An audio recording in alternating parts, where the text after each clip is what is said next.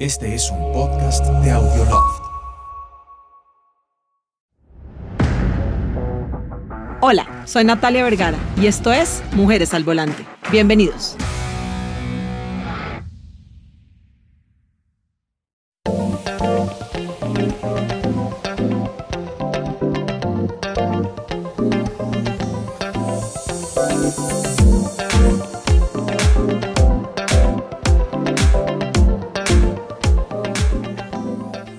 Hola, bienvenidos a un capítulo más de Mujeres al Volante.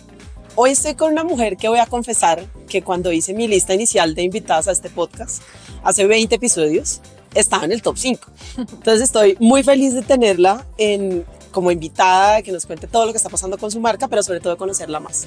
Margarita, bienvenida a Mujeres al Volante, muchas gracias. Muchas gracias a ti, la más feliz de estar aquí soy yo. Créeme que sí, muy contenta. Muchas gracias. Y también te felicito por este programa y resaltar a las mujeres, que creo que es muy importante. En esta industria, además. Sí, además. sí. Yo siempre le pregunto a mis invitadas, Margarita, que nos cuenten un poquito más al principio de quiénes son, qué estudiaron, cómo llegan a la industria, están casadas, son mamás, eh, son solteras, ese tipo de cosas para que la gente se dé cuenta que hay una vida detrás de una mujer en la industria automotriz. Total, creo que es muy importante. Pues yo te cuento que yo soy una mujer casada. Ok, Estoy casada voy a hacer que ya 18 años. Muy feliz casada. Muy feliz de estar además, casada. Sí, porque también me da mucha estabilidad y creo que hace parte también de ese logro eh, para poder hacer mi trabajo y poder estar presente en el cargo que desempeño. Adicionalmente tengo dos hijos, dos hijos hombres, eh, Francisco y Pablo. Francisco tiene 11 años y Pablo tiene 15 ya pues un poco más grandes, son ya teenagers, como dicen por ahí, que no creas que es tan fácil tampoco. no, no, Eh, pero sí, esa es como mi vida. eres la reina de la casa. Soy la reina de la casa y tengo que incluir uno adicional que es Alejandro Pombo, que si bien no es hijo mío, es hijo de mi marido, pero pues Como si ya fuera. lo conozco desde que tiene, Claro. no sé, dos años, entonces sí, somos pues, cinco en la casa. ¿Qué estudiaste, Margarita? Bueno, yo estudié comercio internacional en la Jorge Tadeo Lozano, hice mi, mi pregrado, eh, luego, eh, que era además mi sueño, y creo que es importante esto también, porque soy muy apasionada por Francia. Ah, ok. Y ahí empieza también ese vínculo con estas empresas europeas eh, para las que trabajo. Mi sueño siempre fue irme a estudiar a Francia. Ok. Entonces eh, logré, me fui para París, hice unos estudios latinoamericanos en la Universidad de la Sorbona en Oh, París wow.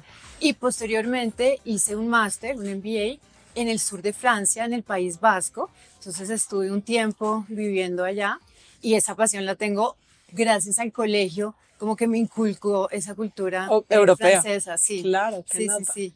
Eh, ¿Cuándo llegaste a la industria? ¿Cómo llegaste a la industria? Pues mira, yo empecé en la industria en el 2002, esto pues ya son 21 años de, de carrera, Eh, inicié eh, un proceso eh, con Sofasa cuando llegué y un poquito queriendo esa vinculación inicial con una marca francesa, Ok. ¿no?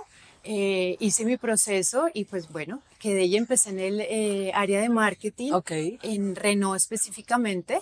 Ahí estuve siete años, siempre desempeñándome en el, en el área de mercadeo en diferentes posiciones, muy enfocada a producto y sobre todo los productos de comercialización y ensamblaje en Colombia. Ok. ¿Sí? Eso era cuando Sofasa tenía todavía oficina aquí en Bogotá. Claro que No sí. te has ido en para Chía. Medellín. No, no, no, estábamos en Chía. Por supuesto, trabajamos continuamente con, con Envigado en la planta y mucho trabajo con el Tecnocentro en, en Francia. En Francia. posteriormente, para seguir, y, y todos estos años de, de carrera, porque han sido tres trabajos, digámoslo así, o tres empresas en donde he estado vinculada, todas europeas, y luego eh, inicio un desafío muy diferente en un importador eh, de marcas premium y lidero la implementación y lanzamiento de la marca Mini en Colombia. Ok. Ese fue, digamos, mi segundo rol en, en la industria, que también fue muy apasionante, diría yo, eh, complejo, una marca eh, muy bella, muy bella que es, que es Mini. Que la Muy lleva- nicho. Sí, muy nicho. Muy nicho. Pero muy bien y trabajando pues en un importador y en una eh, empresa familiar también, ¿no? Venía de un gran conglomerado como es pues Sofasa, Claro. después a, a, a Autogermana Y, y bueno, y acá donde estoy, que ya, pues no sé, son casi siete años que llevo acá en, en Porsche Colombia, liderando la marca Audi en todos los temas comerciales. Ok, es es la cabeza de Audi en Colombia, Soy la literalmente. cabeza en todos los temas de, de ventas. eh, y acá pues en Porsche Colombia, pues tú sabes, es un importador austriaco que hace parte del grupo Volkswagen AG. O sea que toda tu vida profesional estuvo en la industria, Todo. desde que llegaste de Francia. Sí, sí. No, no, no somos muchas las que tenemos esa posibilidad de decir que es verdad, ahí. pero, pero creo que también es muy importante y, y creo que una de las cosas eh, y ese rol que yo tengo eh, como cabeza eh, en este mundo tan masculino es pues promocionar y, y- y- y decirle a todas las mujeres, vengan, ustedes tienen una gran oportunidad, unos enormes Exacto. talentos, pues tenemos que subir y crecer, que no les dé miedo, eh, aunque tú lo dijiste ahorita, sí es un mundo masculino, Sí, lo es. esa es la verdad. Sí. Al final, pues son vehículos, en general a los hombres les gusta O más. eso es lo que eso es lo que la historia ha mostrado hasta ahora, ¿no? Que es porque ellos se dedican a ciertas cosas y les gustan más los carros que las mujeres, pero pues En la claramente realidad, eres no. un ejemplo de que Y tengo que decir que me fascina. Sí, claro. Me fascinan y estar en el autódromo, hacer no solo los eventos, sino conducir los carros. Claro. Me fascina. Entonces vuelvo y digo, hay que generar ese apoyo a las Confianza. mujeres, confianza. Sí. Sí. creo que confianza, ¿no? Y esa seguridad. una que deben palabra. tener. Sí. Porque es- eso es lo que pasa, que nos generan una inseguridad. Entonces, tú llegas a comprar un carro, tú puedes saber qué carro quieres. Yo lo he hablado con muchas personas de las marcas y es, tú llegas a una vitrina como mujer, tú ya tienes tu plata, sabes qué carro quieres, qué color lo quieres, cómo lo quieres. Te puede atender una asesora mujer, pero por la historia de la industria, esto no es Colombia, en Colombia es un poquito más marcado, pero en general la industria en el mundo es masculina. Total. Entonces la, la asesora te atiende, te dice todo, todo, y al final te dice cuándo viene su esposo a firmar. Y uno, "No, el carro es para Mm. No, mí, es yo lo para hago es mí". para mí. Y las personas quedan como, no, o sea, Mm. supuestamente somos como influenciadoras de una compra, pero es muy raro que, la, que atiendan a una mujer como, fue, como compradora final del carro. Y yo siempre les digo, no, al revés. Las mujeres, y lo ves en las cifras del RUND, lo ves en las cifras de, no solamente de las compras, sino de la, de la cantidad de mujeres que tienen hoy en día licencia, son un montón y Sí. crecen muchísimo. Y dentro de nuestros clientes el 50% son, Son mujeres. Usted- a ustedes les pasa, claro. Y yo creo que puedo dividir un poquito la situación porque una cosa es lo que pasa en los concesionarios, en los equipos y efectivamente, tú lo dijiste ahorita, mujeres, sí, el 60% de mis equipos, Son tanto mujeres. de directores como asesores, son mujeres. claro. Pero eso no pasa a nivel gerencial de los concesionarios y en los fabricantes también la mayoría son hombres. Esa es la verdad. ¿Y Mm. que, cómo manejas ese tema? Acabas de decir que el 60% de tu equipo lo es. Mm. ¿Lo has buscado así? O sea, ¿estás buscando un tema de una equidad o es realmente que se han ganado ese puesto? Que es lo mismo de la confianza que estamos hablando ahorita ahí. Yo te apoyo, vamos a Yo creo que hay de las dos cosas, Ok. porque claramente tenemos que buscar esa equidad, pero esas personas que desempeñen, perdón, o las mujeres que desempeñen los cargos, pues deben tener las capacidades. Claro. No están ahí porque son mujeres. Buscarlas, no necesariamente. También las cosas se dan y realmente sí son muchas las mujeres que quieren trabajar en este sector y lo hacen muy Que bien. tener la capacidad, claro. Eso es.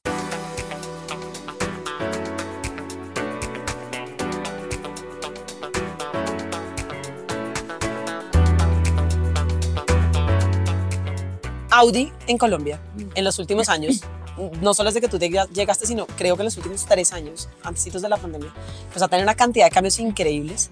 Estamos hoy en el House of e-tron en Andino, conociendo el nuevo Q8 e-tron, que es absolutamente precioso, fascinante, eh, 100% eléctrico. ¿Cómo ha sido ese camino de Audi y cómo lo ves también hacia el lado femenino? El tema eléctrico, lo acabaste de decir ahorita, eh, las mujeres nos gusta, nos gusta la tecnología, nos gusta ayudarla al planeta, ese tipo de cosas. Pero ¿cómo ha sido ese camino de cambio de Audi y cómo lo ves finalmente en el, ton- en el tema femenino? Bueno, yo creo que los cambios han sido todos. Primero, la renovación de todo el portafolio de la marca. Ok, Creo que tuvimos una ofensiva desde el 2018, puedo decirlo, en donde la marca empezó a renovar todo su portafolio.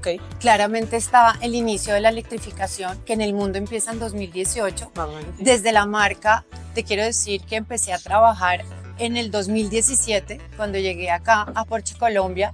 Era difícil esa credibilidad y sobre todo en esas planeaciones que decíamos, bueno, ¿no? sin saber, conocer mucho, en las liberaciones, desde Audi a Colombia, a la marca, bueno, sí podemos comercializar el eléctrico allá. Claro. Y empezamos a poner los números, a trabajar exitosamente nos dieron esa liberación de la electrificación, la cual lanzamos con el e-tron hace un año, ya muy exitoso. Un año larguito, sí. Un año larguito con 150 carros eh, eh, rodando ya en, eh, en el país. Es una cifra súper interesante. Una cifra muy Uy, alta, sorprendidos.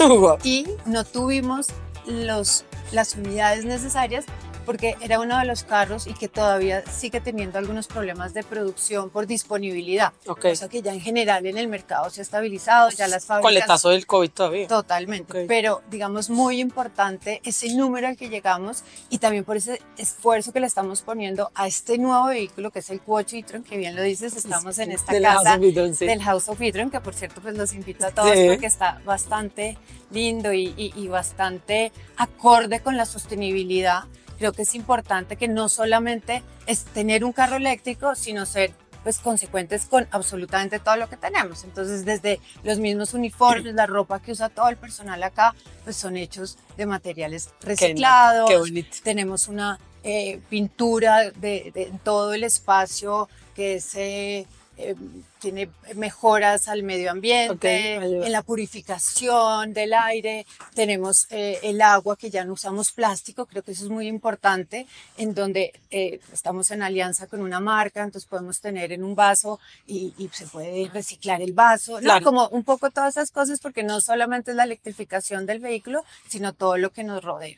¿Cómo está el tema de electrificación? Yo he visto que ustedes están ayudando a sus clientes, 150 unidades de e-tron es, Mm. es bastante. No todo el mundo tiene la posibilidad de tener el cargador en su casa.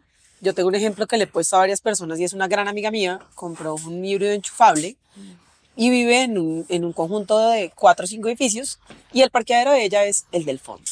Le costó el doble poner el cargador. Entonces digo, mucha gente dice, también me pasa que una vecina de mi papá tiene su carro eléctrico, no le han dejado poner el conector en el edificio. ¿Cómo está trabajando Audi en Colombia para tratar de no solamente de poner unidades, sino de solucionar un tema que sabemos que infraestructura en Colombia no, no está como debería con respecto a, a la carga, a los cargadores? Sí, yo creo que es, es importante el, el tema que tocas y claramente para la marca es clave garantizar ese chequeo previo hacia el cliente de garantizar la instalación. Claro, antes de.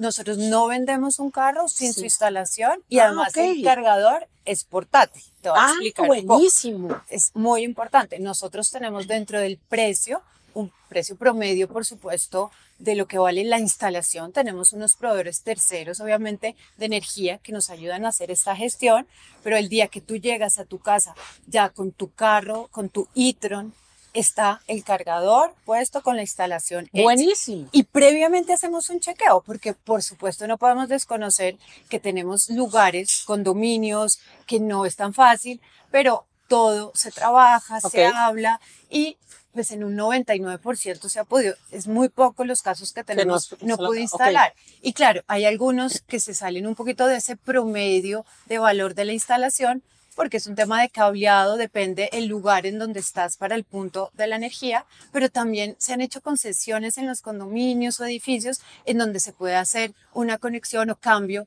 del parqueadero donde esté más cerca. Claro, para que no cueste tanto. ok. Exactamente, pero nosotros como Audi garantizamos que el cliente tenga su instalación con el cargador. Y tengo que decir que es la clave porque este es el 80% 90% de la carga que se utiliza. Claro. Es decir, claro, la infraestructura, y tú lo dijiste, puede que estemos pues, apenas empezando, porque no voy a decir que es el país más desarrollado, porque No. estaría equivocada. No, Aquí a la cosa no puedes ir en carro eléctrico porque no. No, te- ya no, se no. puede. Ah, bueno, sí, señora, buenísimo. ya se puede. Ese no lo he hecho, te cuento que he hecho más de 12 mil kilómetros en, en Nitro.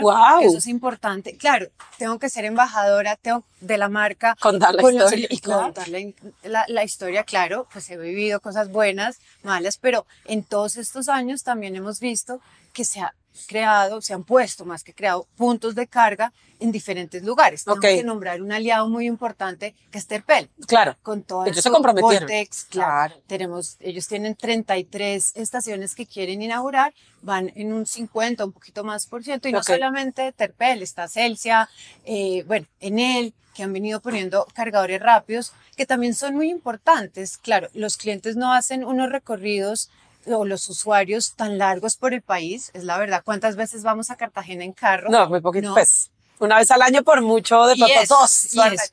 Pero se están instalando y cada vez van a haber más. Y Ok. algo muy importante que quiero contarte también y es en ese aporte a la electrificación, Ujú. que si bien tenemos cargadores lentos, que son los mismos que se ponen en casa, tiempo. sí. en nuestros concesionarios, pues nosotros por estándar ponemos cargadores rápidos de 50, de 150, depende un poquito Claro. la decisión de inversión que tiene mucho que ver de nuestros aliados como concesionarios. La semana antepasada inauguramos el primer cargador en Medellín de 160 en la vitrina de Colvagen. Ok. Entonces ya también hay una posibilidad de los clientes. Imagínate que llegan de Bogotá, por ejemplo, pueden cargar en Medellín, los mismos obviamente clientes de, de Medellín, por ahora sin costo, en una hora y media si estás sin nada de carga, cosa que eso No, es usualmente tema no pasa. rápido, claro. Bogotá ya también tenemos en los coches en Morato y estamos buscando dentro de nuestra red, que son 12 concesionarios, estar al 60% con e-tron dealers, en donde incluyan estos cargadores rápidos, para contribuir a la electrificación. Y no solo para cargar carros de la marca nuestra, de cualquier Cualquiera, marca, claro. que esto es un aporte a la electrificación. ¿Tú crees que es el futuro inmediato a mediano plazo o la electrificación está en cuanto? Hablemoslo en Colombia únicamente. Pues de la región es el país que tiene mayor desarrollo en electrificación, eso sí. En ventas, pues todavía estamos, eh, digamos, lejos de, de ser un 100% y tampoco vamos a estar al 100% eléctricos. Yo creo que, que eso no debería ser el camino. Audi lo tiene muy claro. Ok. De hecho, en 2030, pues hay un statement ya, no vamos a producir más carros a combustión. Ok. Entonces, digamos, en la marca Audi sí, la electrificación es el futuro y de hecho nosotros pues estamos este año lanzando el segundo carro, que es el que tenemos acá en el House of e-tron, que es el Q8 e-tron y seguiremos con otros modelos. El año entrante vengo con dos modelos adicionales y así sucesivamente. O sea, como si toda la, toda la gama de productos de Audi va a pasar a ser e-tron. Q5, Q8, Q2, Sí, pa- pa- hacia allá. ese- Los sedanes también. Eso es un buen tema que, que has puesto. Inicialmente la marca lanza e-tron como Una eléctrica, generalidad hace un año. Exacto. Y ya con este, entonces le puso su nombre, que nombre. es Q8. Y un tamaño. Luego más. un tamaño, sí. que este es comparable, para no ser muy técnica, con un Q7, un Q8. En ¿sí? su tamaño, sí, en, en- su estética. que sí. empezamos además con el tope de la gama para luego ir permeando con los vehículos de las gamas más bajas Ok. Y ser un poco más accesibles también, porque entiendo que el desarrollo de la electrificación no ha sido tan evidente, pues porque los costos de los carros, Sí. pues, ¿sabes? No es tan fácil, no es no tan fácil. claro. pero allá llegaremos. Y en la medida, y hemos visto eh, que muchas marcas han venido haciendo sus, sus lanzamientos y contribuyendo a esto. Mm, Eh, ¿Sedanes también? claro. Yo, No yo, Marita, sí, es que sí, yo sí. aquí siempre me voy con chivas, yo, ya los que han oído mi podcast siempre saben, yo me llevo algo, vienen sedanes eléctricos. Vienen sedanes, sí, por supuesto, en el portafolio planificación a mediano largo plazo Ok. están todos. Y te voy a decir, el RS e-tron GT, que tú lo conociste el año pasado en nuestro lanzamiento de Todavía la sueño, marca, con él, todavía sueño, todavía. ese ya está disponible por encargo. eh, digamos, ese es un Sí, es carro muy nicho, deportivo, sí. nicho, que es como decir ese R8 de la marca tan icónico. Bueno, en este ya En está. eléctrico. Y los sedanes sí, sí van a venir. Seguramente no el año entrante, pero estamos en el, en, en el trabajo. Pues estamos en el 23 y al 30 ya no tenemos 23. combustión, son solamente siete años. Sí, sí, O sea, sí. es, muy, es un tiempo cortito. Sí, es rápida el cambio.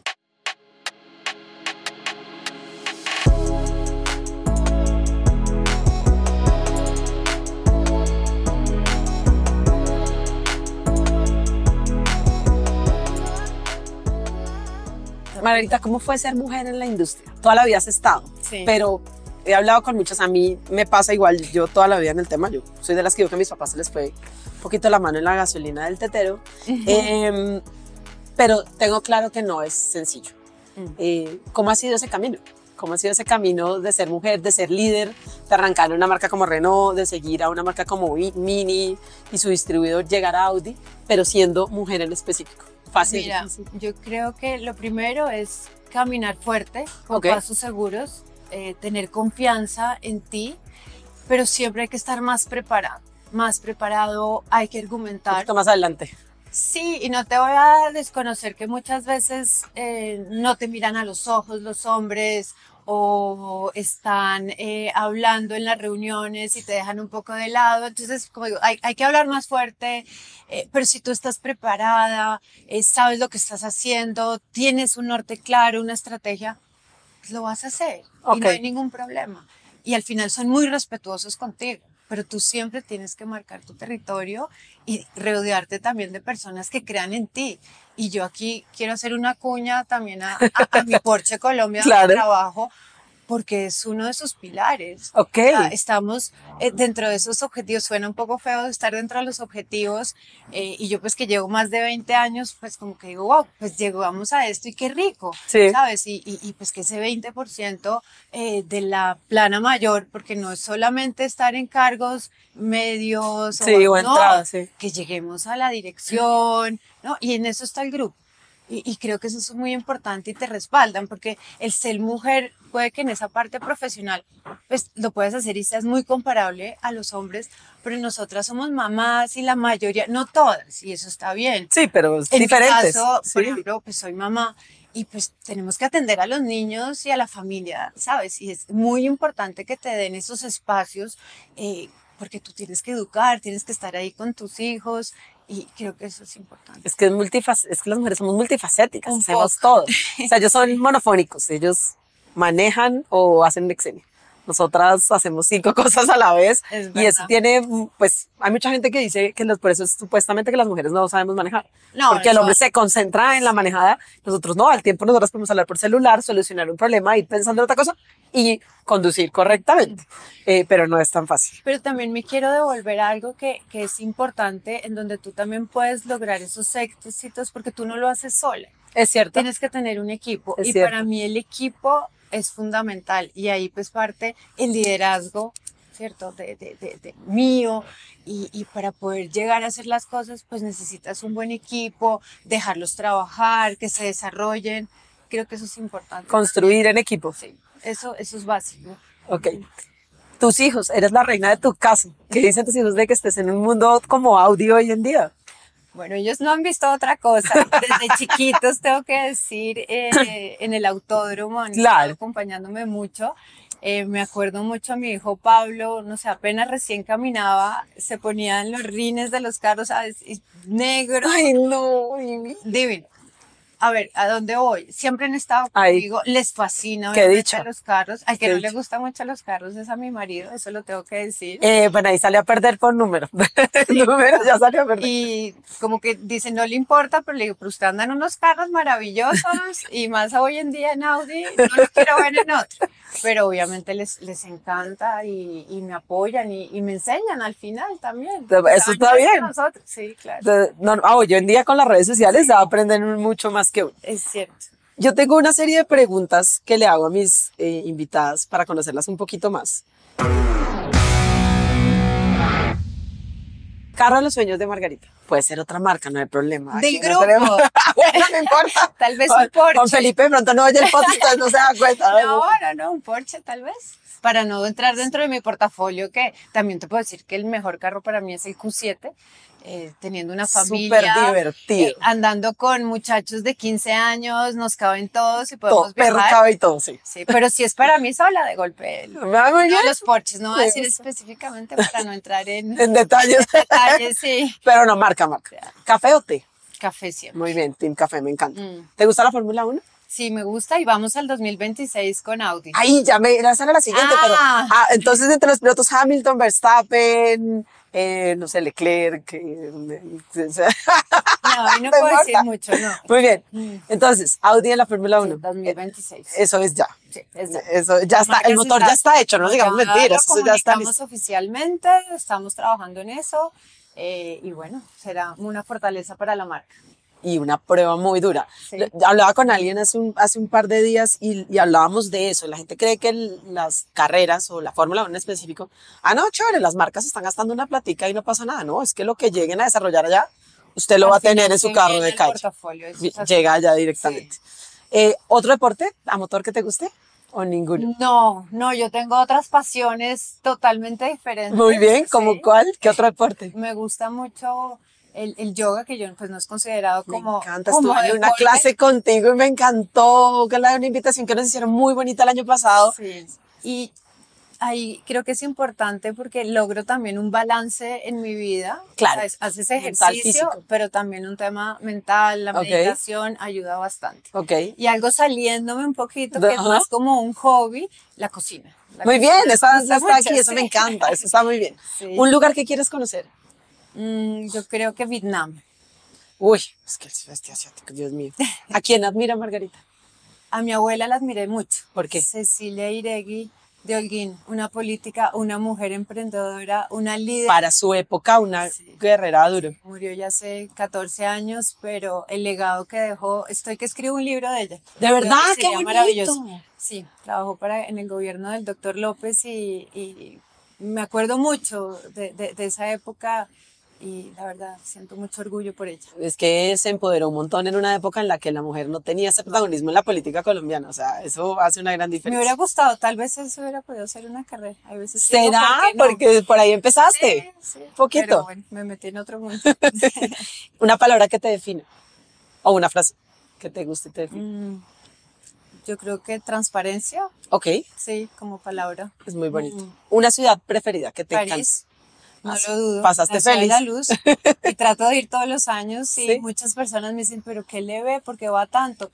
Porque cada día descubro algo más y la vivo como un ciudadano, no como un turista, Claro, que hace la diferencia. claro, conoces esos rinconcitos eh, deliciosos Y de no París. importa la estación Sí.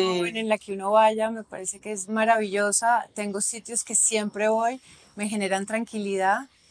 Mm, Puedo nombrar uno como l'Orangerie, un museo que es fantástico, sentarse a ver las ninfas, horas me parece el mejor plan. Ok, muy, muy bien. ¿Qué música te gusta? A mí me gusta un poco de todo, yo creo que depende el momento, lo que necesito. Ok. El mejor sitio donde oigo música es el carro, Total. en los traslados en este tráfico de Bogotá y donde mi familia me deja, porque a mi marido no le gusta, entonces es terrible. Pero me gusta mucho oír eh, la orquesta, pues es una directora de orquesta que se llama Alondra de la Parra mexicana, Ok. también líder en su, en su Wow, es medio. un mundo, sí.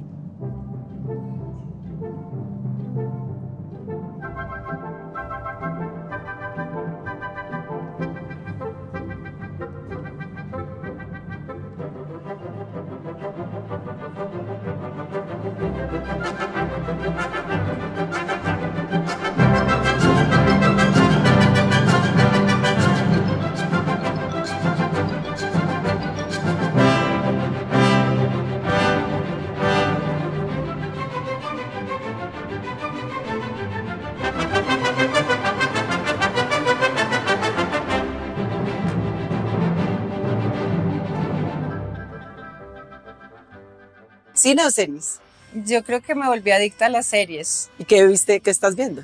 Uy, estoy viendo una mexicana, pero ¿No te veo de todo, veo ¿Sí? de ¿Te todo, gusta Pero todo? me gustan más las policíacas, las de intriga. Las de misterio ahí, Sí, sí. eso me gusta Muy bien. bastante. El mejor plan para hacer en tu tiempo libre. Ir de fin de semana con mi familia a Tierra Caliente. Ok. Eh, bueno, dijiste ahorita que uno de tus hobbies era también eh, todo, el, todo el tema que tiene que ver con, con em, ¿La cocina? La Sí. cocina. ¿Te gusta mucho? Me gusta mucho. Y, bueno, otra cosa que me gusta viaja- viajar, entonces cada que viajo busco algún eh, plato de ese lugar donde voy y siempre me llevo un libro. Entonces, no sé, estuve en. Marrakech, entonces me llevo mi libro de Marruecos y empiezo a hacer los tajines. eh, bueno, ya sé.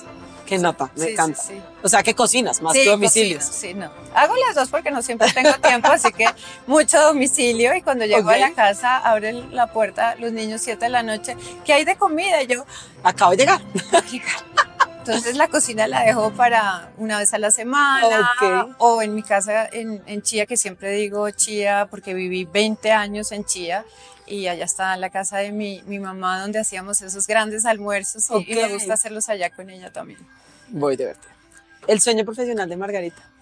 Está difícil, yo sé. Yo sé, todas me miran así como me estás haciendo unas preguntas, pero entonces te la, te la pongo de una manera diferente. ¿Cómo te ves en 10 años? No, no es, eh, no es fácil como contestar concretamente, Sí, pero- ¿sabes? Porque igual yo creo que uno tiene muchas ideas, pero yo creo que seguir trabajando, no me veo no trabajando, creo que eso, eso Ok, es, es, clave, sí. Eh, siempre he sido muy aventurera, te hablé un poquito de Francia, pero estuve también viviendo en algunos ¿Te países de, de Europa y otros en el sur, en Chile, sí. Muy Sí, bien, muy sí, bien. yo creo Por que 10 sí. años ya los niños están mucho más grandes, ya es otra No, cosa. ya no, y, y no importa antes, yo creo que también se podrían ir conmigo, ¿no? Ok. Eso no hay ningún problema. Ok. Mm, Eh, algo que te saque la piedra, no te digas, no, esto sí no. Las mentiras. Excelente. Soy del mismo tipo. Mm. ¿Coleccionas alguna cosa o coleccionaste alguna cosa alguna vez? Coleccionaba búhos cuando chiquita. Wow. ¿Por qué? No sé. Pero coleccioné búhos, hoy en día no Ya, colecciono no, nada. muy no. bien. El mejor regalo que te pueden dar. Unas flores. De verdad. Y ojalá que sean tulipanes. Sí. Sí, me fascina. O unas rosas. sí. Con eso, Ya. Muy o sea, feliz. ese es el detalle, claro. Muy sí, bien. sí, sí. ¿Qué es lo mejor de lo que haces hoy en día? Lo que más te gusta, lo que más te apasiona de tu trabajo hoy. Trabajar con la gente. Ir por todas las ciudades de mis concesionarios. Llevo 20 años recorriendo el país, llegar a un Barranquilla, a un Bucaramanga, entender a las personas, sentarme con ellas, me, me- me- fascina. Aprender de ellos y de todas las generaciones, hombres, mujeres. Me encanta, me encanta ir a los talleres de mis concesionarios. Ah, wow. Saludo a cada persona cada vez que voy y sé mucho de las personas. Sí. ¿Sabes cambiar una llanta? Sí, pero no me gusta. Sí, no, sí. Porque A nadie hacer lo que puede hacer otro. Sí, Ok. sí, sí. No, te lo pregunto porque muchas mujeres dicen no soy capaz. No, yo Lo que yo les digo es sí, el tema es no es de fuerza, que todo el mundo dice tengo que ser muy fuerte para cambiar una llanta. Realmente es solo saber el proceso Sí. de, lo, de hacerlo y dónde poner el- el- la fuerza la hace el gato, no la hace uno. Total. No, y Pero- encontrar pero el perno de seguridad. Eso ah, es bueno, lo más también, difícil. Que no se, y que no se pierda la... Que no se pierda, porque sí. entonces, ¿cómo? Sí, sí, sí, tienes toda la razón. ¿Cuál es el mejor tip de mecánica que le podrías dar a una mujer? Un tip de mecánica Algo súper básico que... básico, no. Es que ya los carros también Hacen casi todo hacen casi todo. No, yo te voy a dar algo más bien y te voy a dar la vuelta. A ver. En electrificación, que lo he vivido tanto en este, en este año y medio. sí. Planifique el viaje, no vaya a hacer tonterías, calcule, Claro. sepa dónde tiene que parar a cargar, si está funcionando, si no. Y yo creo que es, es ese cambio de mentalidad de conducir un carro a combustión a uno eléctrico que nos toca preparar diferente el viaje. Claro, Sí, claro, cambiarlo que- un poco. que estar un poquito más planificada, pero, pero los carros y sobre todo en Audi, pues tengo que decir que funciona todo Sí. muy bien. No sí. te pongas a, a hacer, a mirar líquidos donde no los hay, por ejemplo, no, que no los necesitas. Sí, a mí poco de abrir el capó. ¿Sí? Muy Sí, bien. sí, sí. Pero lo que dijiste ahorita, para eso existen las personas Sí, que saben y del siempre, como digo yo, hay un angelito o alguien a quien puedes recurrir y si le toca a uno, pues lo hacemos también. Sí, mientras pero que pues te den la guía. Sí, Sí. pues es real. Margarita, muchas gracias por aceptar esta invitación. Esta es una entrevista cortita, un podcast no, no, no tan largote que a veces vemos muchos muy largos, pero te agradezco un montón este rato, conocerte un poco más, ver que no tenía ni idea, lo confieso, que llevabas toda la vida en la industria. Eh, creo que nos conocimos cuando estabas en Autogermana en algún momento, Eh, pero me encanta tenerte aquí y conocer y saber sobre todo un poquito más sobre electrificación y sobre Audi y sobre lo que viene, que es el, todo el futuro de la, de la Gracias a ti, la más feliz de haber estado hoy aquí contigo. Esto fue Mujeres al Volante. Gracias por acompañarnos. Encuentra todo nuestro contenido sobre la industria automotriz en mujeresalvolante.co. Los esperamos en el próximo episodio.